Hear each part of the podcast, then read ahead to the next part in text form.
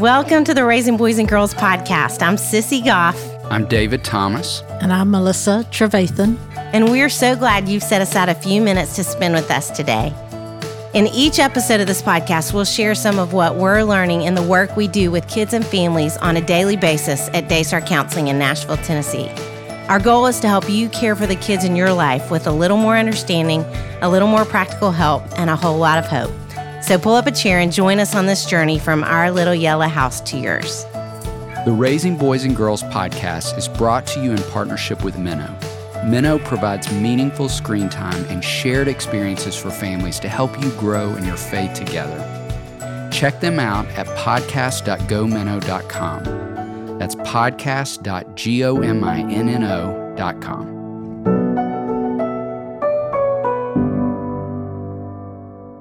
We are here for a brand new season of the podcast.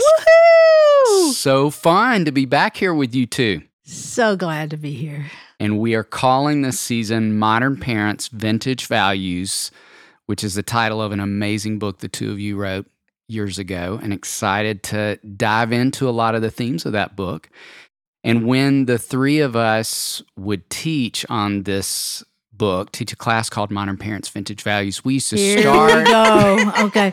Uh, Wait, wait, wait. free to disregard this next statement. Well, you're going to maybe love where I'm headed Oh, now. okay, we sorry. used to joke that Melissa was going to bring the vintage to that class and we were going to bring the modern, and that's just not, Not true the truth anymore, at all. The more gray hair we have, yeah. We're So, vintage right there with And you. I'm Melissa. looking at them both right now across the way, and they do have some gray hair. It's great. Mine's mostly covered over. if I do, it's a problem. we are bringing the vintage. we are bringing some vintage, yeah. Mm-hmm. But it is still very fun to sit and talk about this idea. And I think, especially the modern world of today, I mean, things just, even in the last couple of years, have changed so much. But thinking collectively about the three of us. So, Melissa, what year did you start working with kids, would you say? well, I was 16. The Right. year would mm, 60s, In the 60s? 65, 64. David, what year did you start working with kids? I started working with kids when I was in college, but I started working Yeah. at Daystar in 97. Yeah, me too. I started in college, but Daystar started 93. So we all have, I don't know how many years, we're all too old to do the math, but it's been a few years collectively. So I would be curious, I'll just interview y'all like we do some of our guests. I would be curious what you would say is different in kids today versus 60s, mid 90s. What stands out to you? I'm not sure if this is going to have any bearing on what we're going to talk to, but I thought it was so funny this morning. Paul Duncan, who is a songwriter out in California, I talked to him, said, asked him if I could use this. He said his two year old wrote a song, made up a song this morning, and the song was entitled, I'm a Princess Who Cares About You. or he said, it could be, I'm a princess who cares about you. and, and So good. and I think some of that is what has changed is for ages. And I think when we started off, every little girl came in was a princess. I think that we still have the princess, but I also think that kids can tend to be more in charge and even more victims too. And that things tend to center around them before the pandemic, it was a sense of entitlement of I deserve more and more, and a sense of demandingness that's there with it, and that things just really revolved around them, and things were just going so fast. And then when we went into the pandemic, the first thing that I began to be concerned about was seeing and hearing so many parents feel so sorry for their kids their school experience, they were missing the prom, their social interactions, and it's all true. And it was, and it's very sad of what they had to go through. But I also thought that they were moving into a sense where the kids were becoming the victims and that they began to see themselves as not having any choices. And we immediately at Daystar started talking about, uh, hey, how can we help? How can we help with this? And so we started developing what we called a daily dose of Daystar.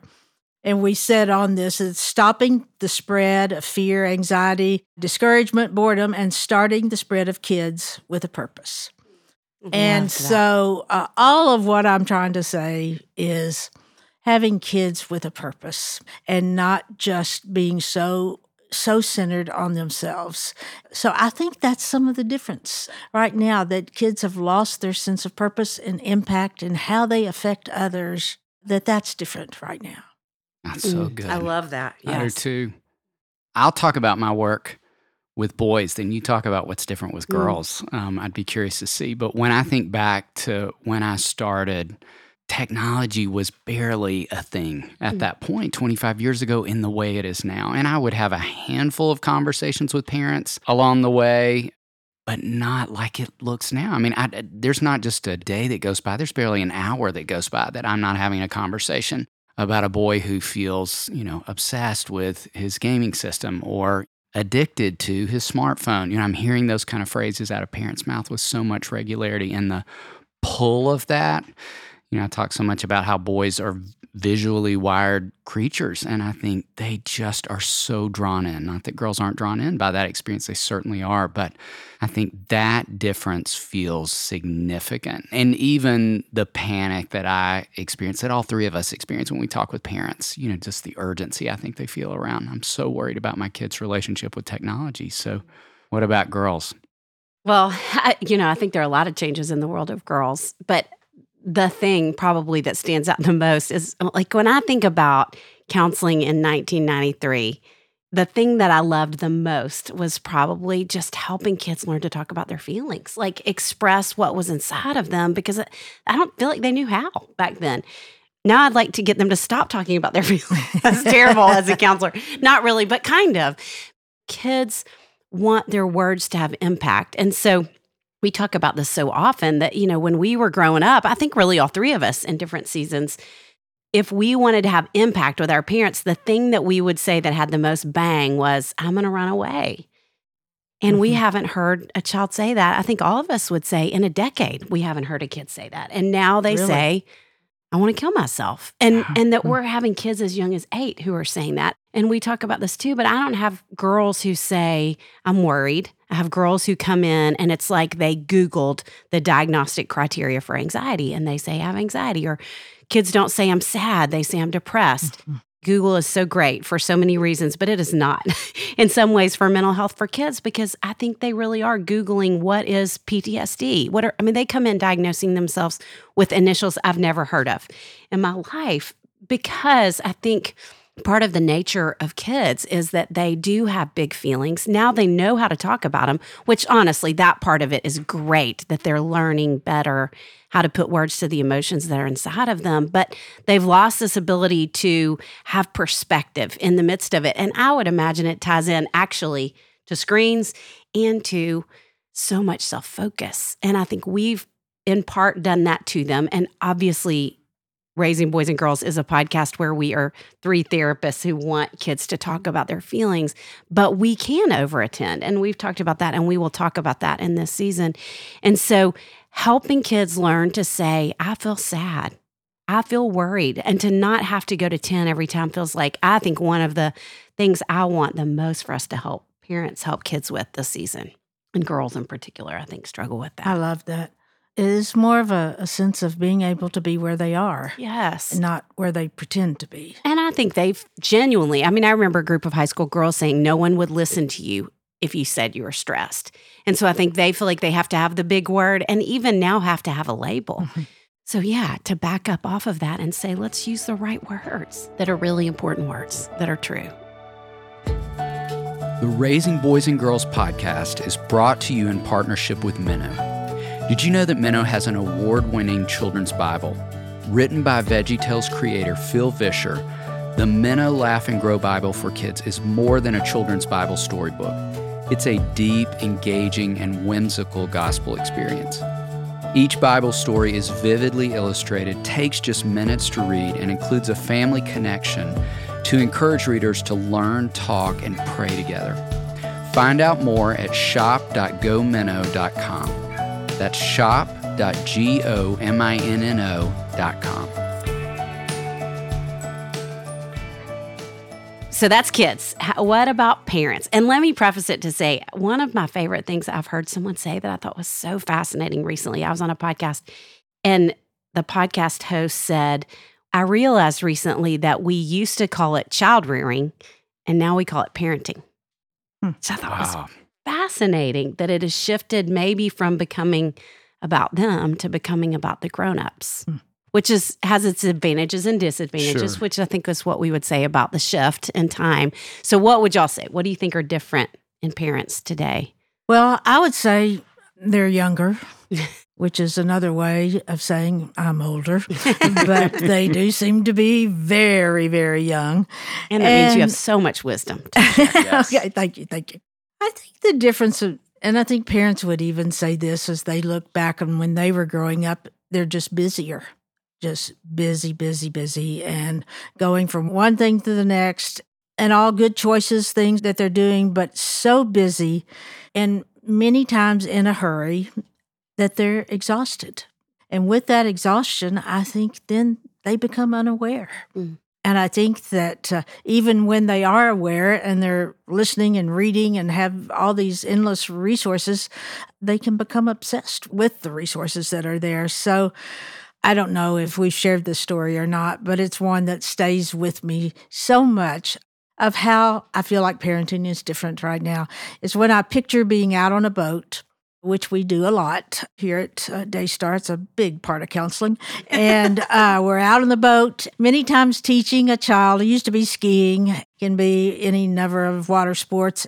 And one of the things that we would watch and see and experience is someone in the boat helping them learn how to ski by shouting out, Keep your skis together. Keep your knees bent. Let the boat pull you. I always love that one. Let the boat pull you. And just shouting out to them, which is overwhelming when you're out there. If you've ever skied, water skied before, and your skis are going all over the place. i had so many sobbing memories in the water Yeah, as yeah, a kid Yeah. yes i can't do all those things and you were how old when you learned to ski? six Uh, hmm.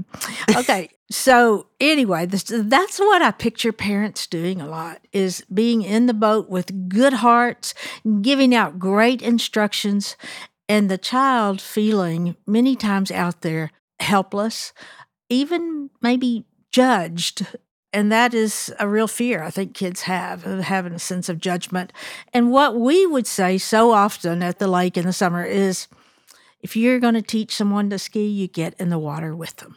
Mm. You get in the water with them and you help them and you encourage them. And even if they don't get up, it's okay. You still encourage them that we want parents and we want to be focused on not only helping, telling kids how to succeed, but teach them how to fail and how they go through that and through the pain. And so that's a way of feeling like we're busy and parents are rushed and they're trying really hard to communicate to the kids from the boat. And kids are having a hard time and need them to be up close. Mm, i love that melissa It's a great picture. I would say my response to that might be I was thinking actually when you used the word over attending a few minutes ago, I Mm. would say that's maybe the biggest difference that I see. And I think about how often the three of us sit down with parents who would say, I grew up in a home where it was my way or the highway. You know, I didn't have a voice, I didn't have an opinion, I wasn't really heard, we didn't talk about feelings. And I think the tendency for any one of us out of our experience is sometimes to swing the opposite direction. And mm-hmm.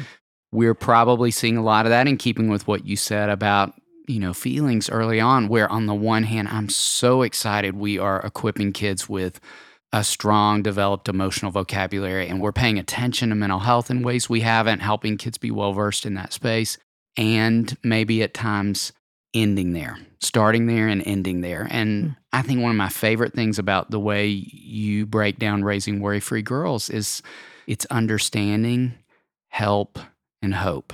Hmm. and I think sometimes what happens if you grew up in a my way or the highway, you didn't have a voice, and you're so committed to your kids having a voice, sometimes it stops at just the understanding and we don't move toward help. We don't help kids figure out how to take the emotion to something constructive. Yeah. And Practical. we don't Mhm. exactly. And we don't even sometimes say, you know what? We've talked long enough. hmm Right. And now it's time to be done with the conversation. Mm-hmm. Helping kids take steps forward, I think that isn't as instinctive. And where a good amount of listening is so needed and helpful, too much listening, you know, it's like most everything in yes. life. Yeah. Uh-huh. too much of anything can stop being a good thing. That is so true, isn't it? It's Yes. a balance Mm. of uh, too much of anything is Yes. just not a good thing. Mm. yeah. What would you say? Well, I think it's part of that balance because I think about my first few years and right about the time we wrote Modern Parents, I can still picture this mom sitting across from me and she brought her daughter in because she had snuck the family credit card and she had spent $5,000. And this was probably 99 or something, 98. Spent $5,000, didn't ask her mom's permission. So her mom was telling me this story, talking about how entitled her daughter was, and she was furious. And I said, What did you do in terms of consequences? And she said, I brought her here to you. uh oh, something's off. I, I- I don't think I'm the consequence. But I, that's something I haven't heard parents say in a long time either. And I think the flip side of overattending, or really what's underneath overattending, and you all know this, if you have encountered the three of us in any way, my hope is that you've encountered a whole lot of grace. And yes, we're overattending. Yes, we're busy and shouting from the boat, all of those things. But Yes. it's because you're trying so, So hard. hard. Mhm. Yes. I Mhm. think we have never encountered as many intentional, thoughtful, wanting to get it right parents as we are encountering yes. these Yes. days. And that's the hope in it and the excitement for us because it feels like your heart's there. It's just a matter of, okay, so let's talk through what can we do? How can we help Yeah. kids today? And that's even what makes us so excited that you're joining us in a new season. Okay, so last question. If we were thinking about a modern world and all that kids are facing today, what do we feel like are three things that kids need now? This sounds like it's such a dry word, but responsibility. Mm, But that can come in different ways. I mean, responsibility at home, obviously, things that they're in charge of. And it doesn't have to be angry or intense. It can be they get to, or the music is on and they're enjoying taking care, of putting the dishes in the dishwasher. So I think responsibility, but also just thinking about listening to a story yesterday of two boys that were sitting on the dock and they were talking about how they wanted to be better big brothers. They wanted to do well in their life because they felt responsible for their little brothers. And I love that. And I think that that's what we're wanting to give the kids is you do make a difference. And that responsibility is one thing that I would say small things, big things. Mm, Good. Great. I would add to responsibility regulation. Ooh, Mm. good. And I think, you know, it's part of why the three of us wrote Are My Kids on Track? And it felt so important to talk about perspective and resourcefulness, those two emotional milestones that have so much to do with regulation, where we mm-hmm. are seeing kids struggle more than ever. But I think even back to me talking about the strong difference of technology being in the mix, I think that in my mind has trained kids against regulation. Yeah. Like, I think- that's so true. You know, whether it's I no longer have to sit in the pediatrician's office waiting until my name's called, you know, figuring out how to navigate the boredom because I've got a device in my hands at all time to entertain me or Yeah.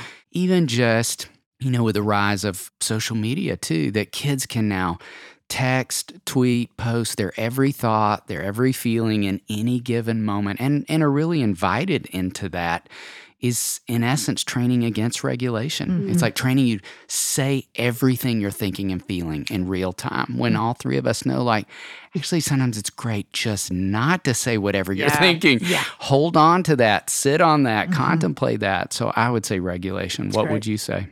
I'm thinking primarily about girls, but you might even say this is true about boys too. But I would say confidence.